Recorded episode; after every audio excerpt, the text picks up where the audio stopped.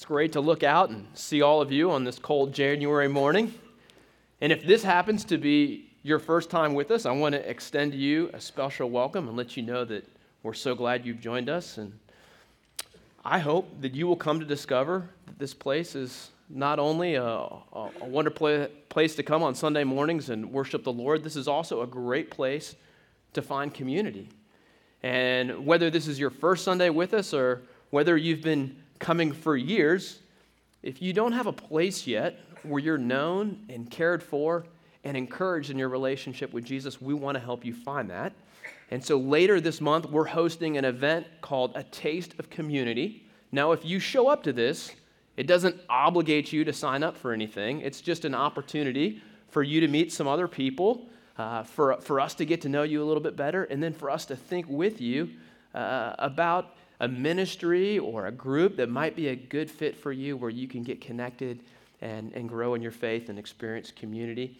And that event will be held on Wednesday, January 23rd in the evening. We're providing childcare and dinner, so registration is appreciated.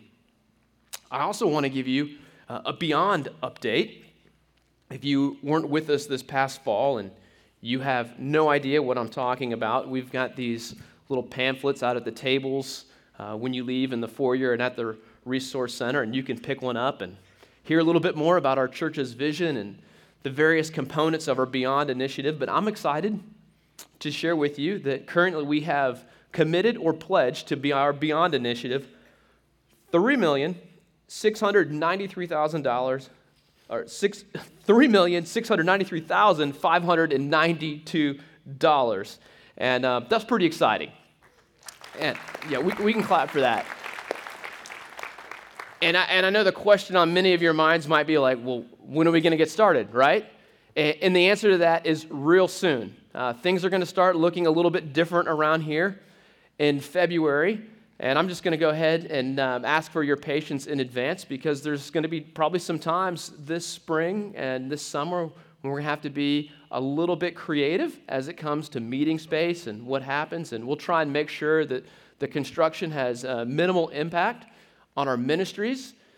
But you can tell your children not to worry because the most important aspect of our Sunday morning ministries isn't going to change. Even if we might not always be able to mingle in the coffee bar, we are still going to have goldfish and muffins. So, you, yeah, you, you can thank a member of the coffee bar team after the service.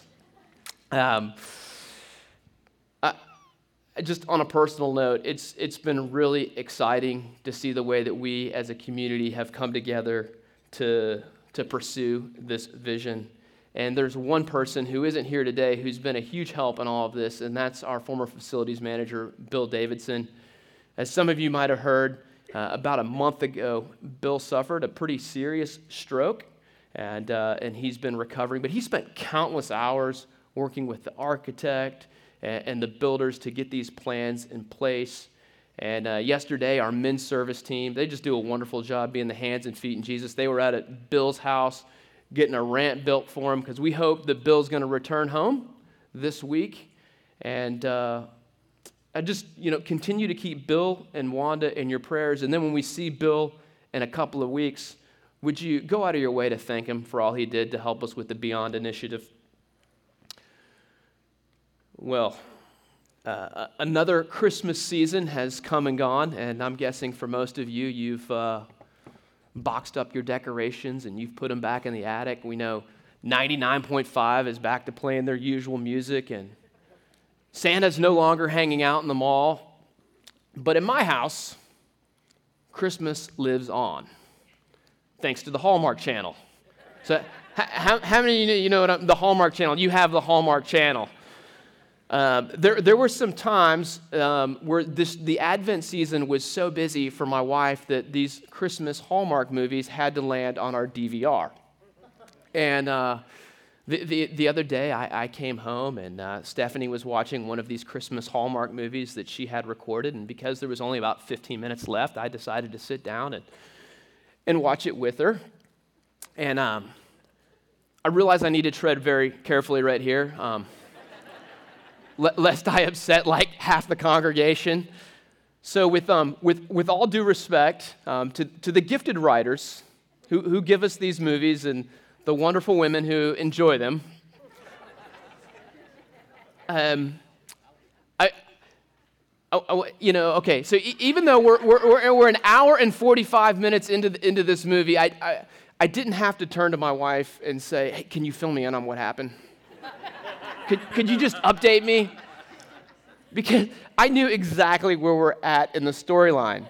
If you've ever watched a, a Christmas Hallmark movie, you, you, you, know how this works. You've got a male lead and you've got a female lead. And, um, and one of them is overly devoted to their career. They, like, they live in a big city, they're successfully climbing the corporate ladder, things are going well through them. And then through this like twist of fate, they somehow manage um, to get stuck in this idyllic, quaint, small town over the holidays where they just happen to meet an attractive person of the opposite sex.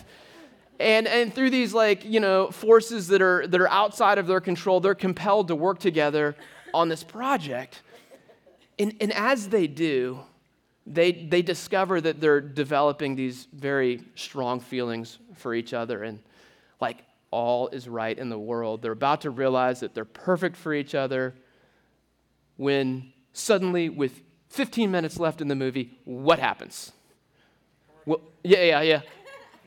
Commercial. And then the, the, the person who, who had the, the, the career in the big city gets the call that, that, that that promotion that they had been hoping for is now theirs.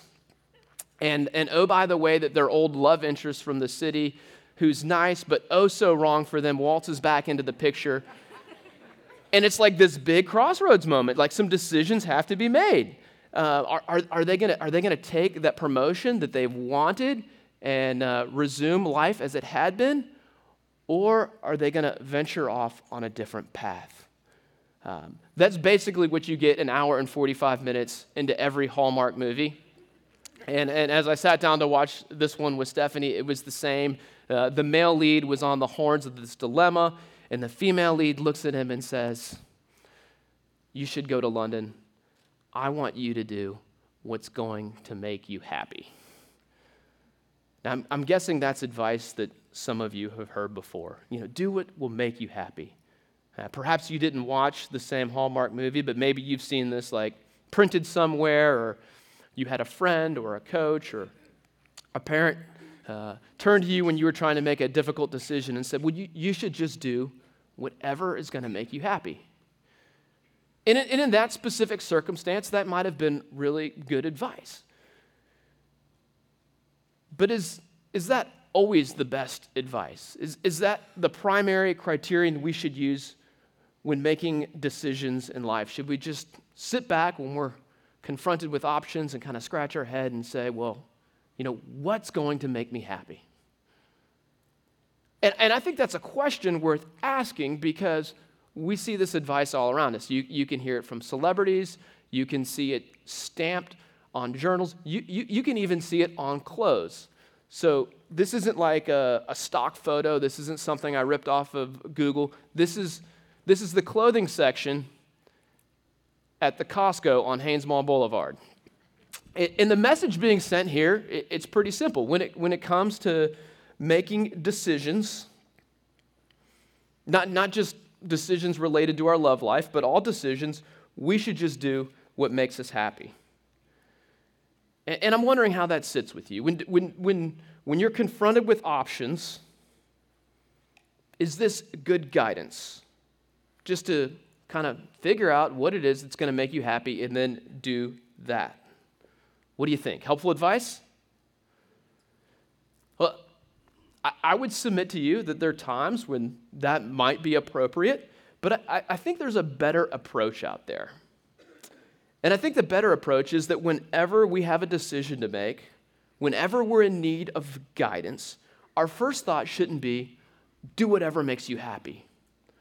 Our first thought should be, do what makes God happy. And I know, like, you know, that sounds a little cliche coming from the pastor, but okay, hear, hear me out on this. I, I think we're going somewhere that, uh, that that's going to be beneficial. Whenever I say do whatever makes God happy, I'm not suggesting that we can somehow add to God's happiness. God's never sitting up in some corner of the cosmos pouting because of something we did. In fact, God is always happy because of the, the perfect fellowship, the infinite fellowship that exists between the Father, the Son, and the Spirit. God always has joy. And yet, at the same time, the Bible says things like this it says, Do not grieve the Holy Spirit of God.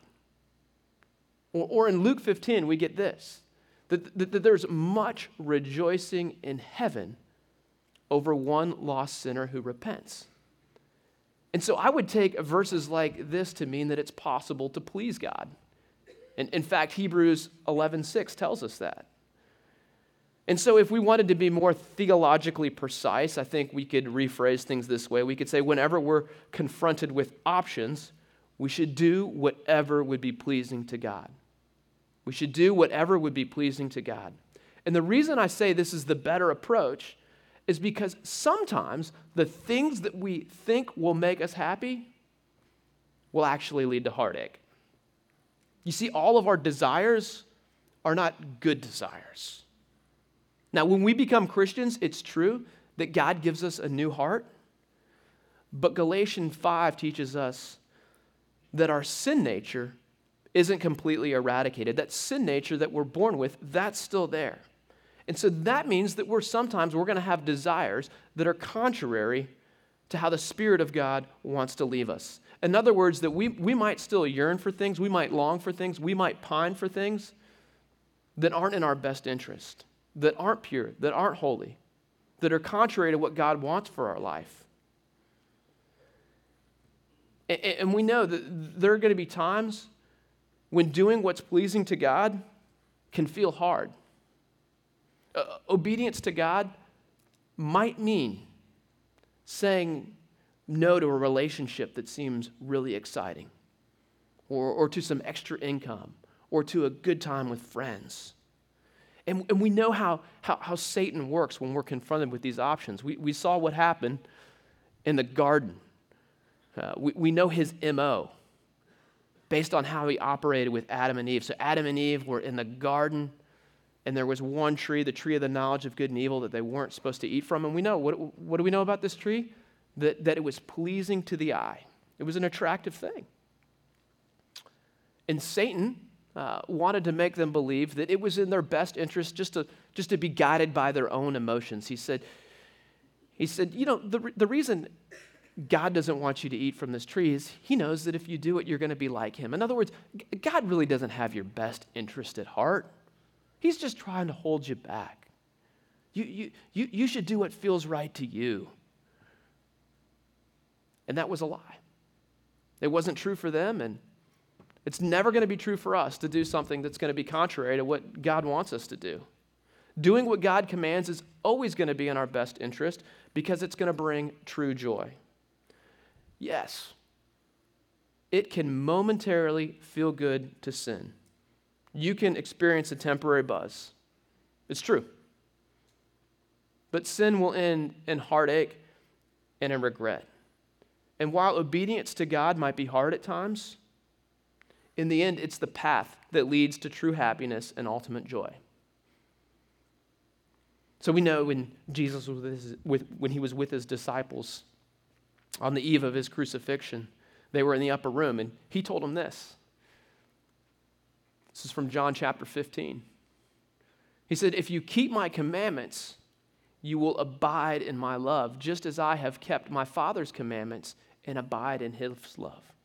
So Jesus is stressing the importance of obedience in order to abide in his love. Now, guess what he says next? He says, These things I have spoken to you, that my what? Let's say it together. That my joy may be in you, and that your what? Your joy may be full. God wants to give us his joy. He wants to put his joy in us so that our joy will be complete. You know, God isn't opposed to us acting in our own self interest. God wants us to be happy. But God wants us to know that we'll, what will make us happy isn't us running out and doing whatever feels right to us. What will make us happy is us walking in God's ways. So we, we could say it this way do whatever will make you happy by doing what pleases God. Do whatever will make you happy by doing what pleases God. Well, then, how, how, do we know what will be pleasing to God when we're faced with decisions, when we have options on the table? Well, this might sound like a bit of an oversimplification, but I would suggest to you that when it comes to decision making, there are two types of decisions. Our decisions will fall into one of two categories. There are decisions where God makes his will known, and there are decisions where God gives us freedom. Now, let me unpack this. Sometimes, when we have a decision to make, we can know what would be pleasing to God because his will is clearly revealed. Now, God can make his will known in a variety of ways. Um, God, can, God communi- can communicate through visions and dreams. God can have a hand write on the wall. God can even speak through a donkey. But I believe the primary way that God wants to make his will known is through the scriptures, it's through his word. And so sometimes when we have decisions to make, we can know what would be pleasing to God simply by being familiar with his word. And the more that we've immersed ourselves in his word, the easier it's going to be for us to know the right answer when we have decisions to make. So, as an example of this, I, I think back to a time when I bought a used car, and the gentleman I bought it from, he said, Hey, I'm just going to leave the, uh, the purchase price blank here on the bill of sale so that you can figure out what you want to pay in taxes. So I've, got some options here, right? On the one hand, I can say, Wait, I'm just like a poor seminary student working a couple part time jobs, trying to make ends meet. I'm going to downplay the true purchase price of the car to, to minimize my tax burden, and then I can, you know, free up some cash for tuition next semester. That would have been an option. But I knew from reading the Bible that Jesus had said, Give to Caesar what is Caesar's. So, so in this case, it was, it was obvious what would have been most pleasing to God. When we have a decision to make and God's will is clearly revealed, then it's our job to step out in obedience. It's in our best interest to make the choice that would be pleasing to Him. And, and, the more we've immersed ourselves in the Bible, the easier it's going to be for us to know the right answer and make those choices. But what about the times when it's not that cut and dry? What about the second type of decision? Well, I would submit to you that there are some occasions where God will give us freedom as it relates to decision making. So, in a similar way that God told Adam and Eve that you're free to eat from any tree in the garden, I believe that God will extend freedom to us, and He does that. Now, God didn't tell Adam, He said, Hey, you know, you see that tree over there with the red stuff on it? That's, that's breakfast on Monday. And you, you see that one over there in the back? Yeah, that's, that's lunch on Monday. And that one, yeah, that, that's, that's dinner on Monday. And proceed to give Adam a, a specific menu for the entire week. And just from what we read right here, I take it to mean that God would have been equally pleased whether Adam took some fruit for breakfast from the left side of the garden or the right side of the garden or some combination in between. And in the same way, I think there are times where God will be equally pleased with whatever decision we make. And during those times where God gives us freedom, in those instances where He's equally pleased with either option, I think what we need is wisdom. We need wisdom for these types of decisions. So, when you, when you sit down for dinner at a restaurant, you have the freedom to order whatever you want from the menu. But wisdom is knowing that you shouldn't drink six Mountain Dews and eat three blooming onions and call it a meal. Like, that's going to create problems for you later on. And, and, and that's kind of like, you know, I realize that's a silly example, but e- even with the, the bigger decisions in life, like what job to take or where to live or what to, what to major in in school, it's possible that God will give you freedom to choose. And when that's the case, what we need from Him is wisdom. And once again, the Bible is vital for this. The more that we've saturated ourselves in Scripture, the more wisdom we're going to gain. Now, there's, there's many ways that we can gain wisdom. Uh, another way is prayer. When we're have options on the table, when we're confronted with choices, uh, we, should, we should pray a prayer like the one I've heard Pastor David pray many times. It goes something like this Lord, would you show me what would be best in this situation? And God could answer that in many ways, but I believe that one of the main ways God works to answer that prayer is through our knowledge of Scripture. And the, and the reason I say that is just because of what God has revealed in Scripture. Like Psalm 19:7 says this The law of the Lord is perfect, reviving the soul. The testimony of the Lord is sure Doing what? Let's read it together. Making wise the simple. In Psalm 119, verse 130, the psalmist says, The unfolding of your words gives light, it imparts understanding to the simple. Now, in this verse, what is, what is God's word likened to? To light. It's, it's compared to light. And we saw that in the passages that Shanice read for us earlier as well. Psalm 119, 105 says, Your word is a lamp to my feet and a light to my path. 2 Peter 119 says, And we have the prophetic word, that's the scriptures, more fully confirmed, to which you would do well to pay attention as to a lamp shining in a dark place until the day dawns and the morning star rises in your hearts. In other words, until Jesus returns. Now let's, let's just think for a moment about what light does. It illuminates, doesn't it? And so if you were walking through the woods at night, like a flashlight, the way that it would work is that it would reveal potential pitfalls and obstacles. Light illuminates. And I, and I think it's significant that Scripture is compared to a light or a lamp and not an OnStar navigation system. Some of you have maybe driven with a, like an OnStar before. You know the way it works. It gives you some pretty specific instructions. You can be driving down the road and it will say, in 100 meters, turn right.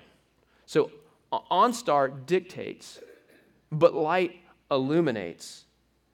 And, and if we operate under the assumption that the Bible is this uh, kind of glorified OnStar system for our lives, then we're going to have the tendency to approach life as if it's this maze that we need to navigate.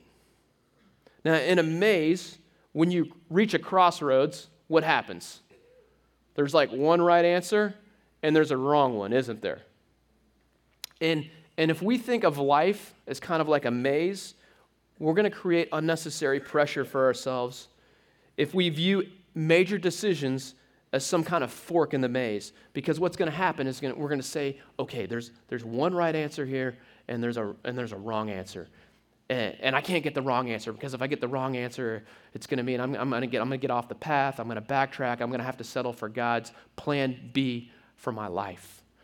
And rather than thinking of discovering God's will for our life as if we're trying to figure out some maze, I think it might be more helpful to think of life with God as, as an expedition. So, you see, on an expedition, the specific route you take isn't what's most important. What's most important is the purpose of the journey. That's what matters most. See, Lewis and Clark they, they didn't cross the Mississippi River and say, okay, here's, here's the plan. We're going we're gonna handrail the Missouri River for 49.7 miles, and then we're going to hang a hard left, and we're going to go inward at an azimuth of uh, 273. They didn't do that. Rather, what they did was they just traveled westward, knowing that their objective was to create maps and discover a, a practical route across the western portion of the continent. Now, in the same way, God has given us a purpose for our lives. It's that we glorify Him. And through His Word, He's given us some detailed instructions, more detailed instructions on how we do that as it relates to our behavior, our relationships, our work habits. But at the same time, God also gives us some freedom. So if you have a choice to make in life, and both options would be equally pleasing to God based on what He's revealed in His Word, then the next step is to pursue wisdom through those ways that God makes it available. We search the Scriptures, we pray and fast, we seek wise counsel. And perhaps uh, one of the options surfaces to the top as the best option. And if that doesn't happen, perhaps you just have two really good choices in front of you. And when the time comes to make a decision, as difficult as it might be, you pick the one that seems best to you. And you can do that in confidence, knowing that you're not navigating a maze. You're on an expedition with God. And whatever choice you make, it will not obstruct the outworking of God's sovereign purposes for your life. You, you don't have to worry that you might have made a wrong choice and now you're going to have to, to settle for God's plan B for your life because God will be sovereignly at work in your decision to accomplish His good will for your life. But all of this is true under one condition it assumes that you've embraced Jesus Christ as your Lord and Savior. Colossians 2 3 tells us that in Jesus are hidden all the treasures of wisdom and knowledge. And that means that doing what's in your best interest, that begins with embracing Jesus as the wisdom of God. If you want to make decisions that are going to lead to a great life, then you need to embrace the one who is the way, the truth, and the life. And if you've never done that before, I want to give you the opportunity to do that now. Will you pray with me?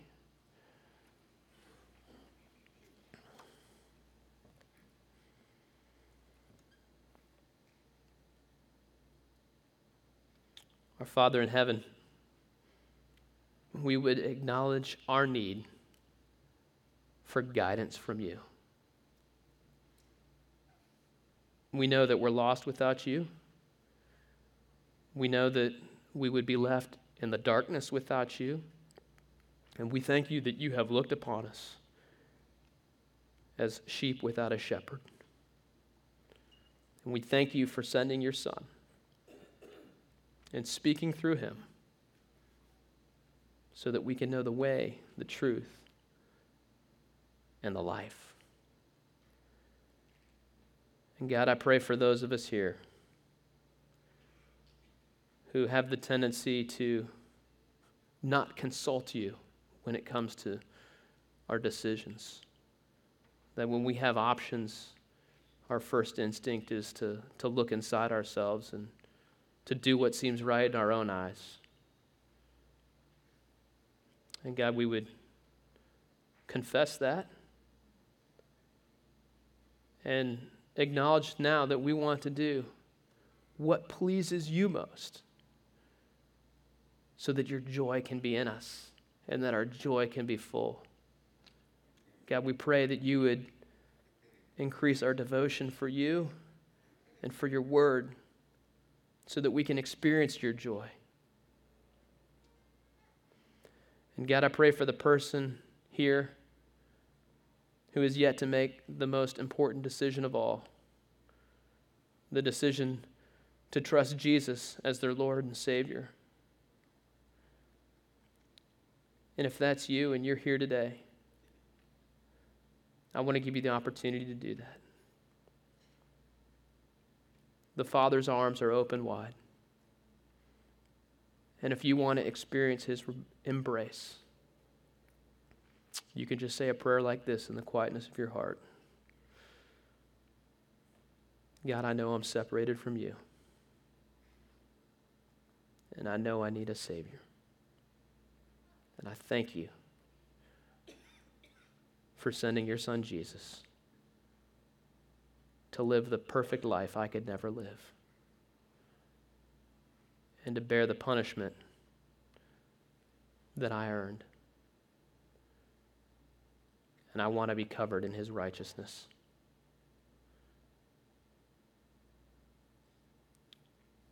And I want to experience your embrace. I repent, and I want to live for you all the days of my life. And we pray all these things now in the matchless name of our Savior, Jesus Christ. Amen.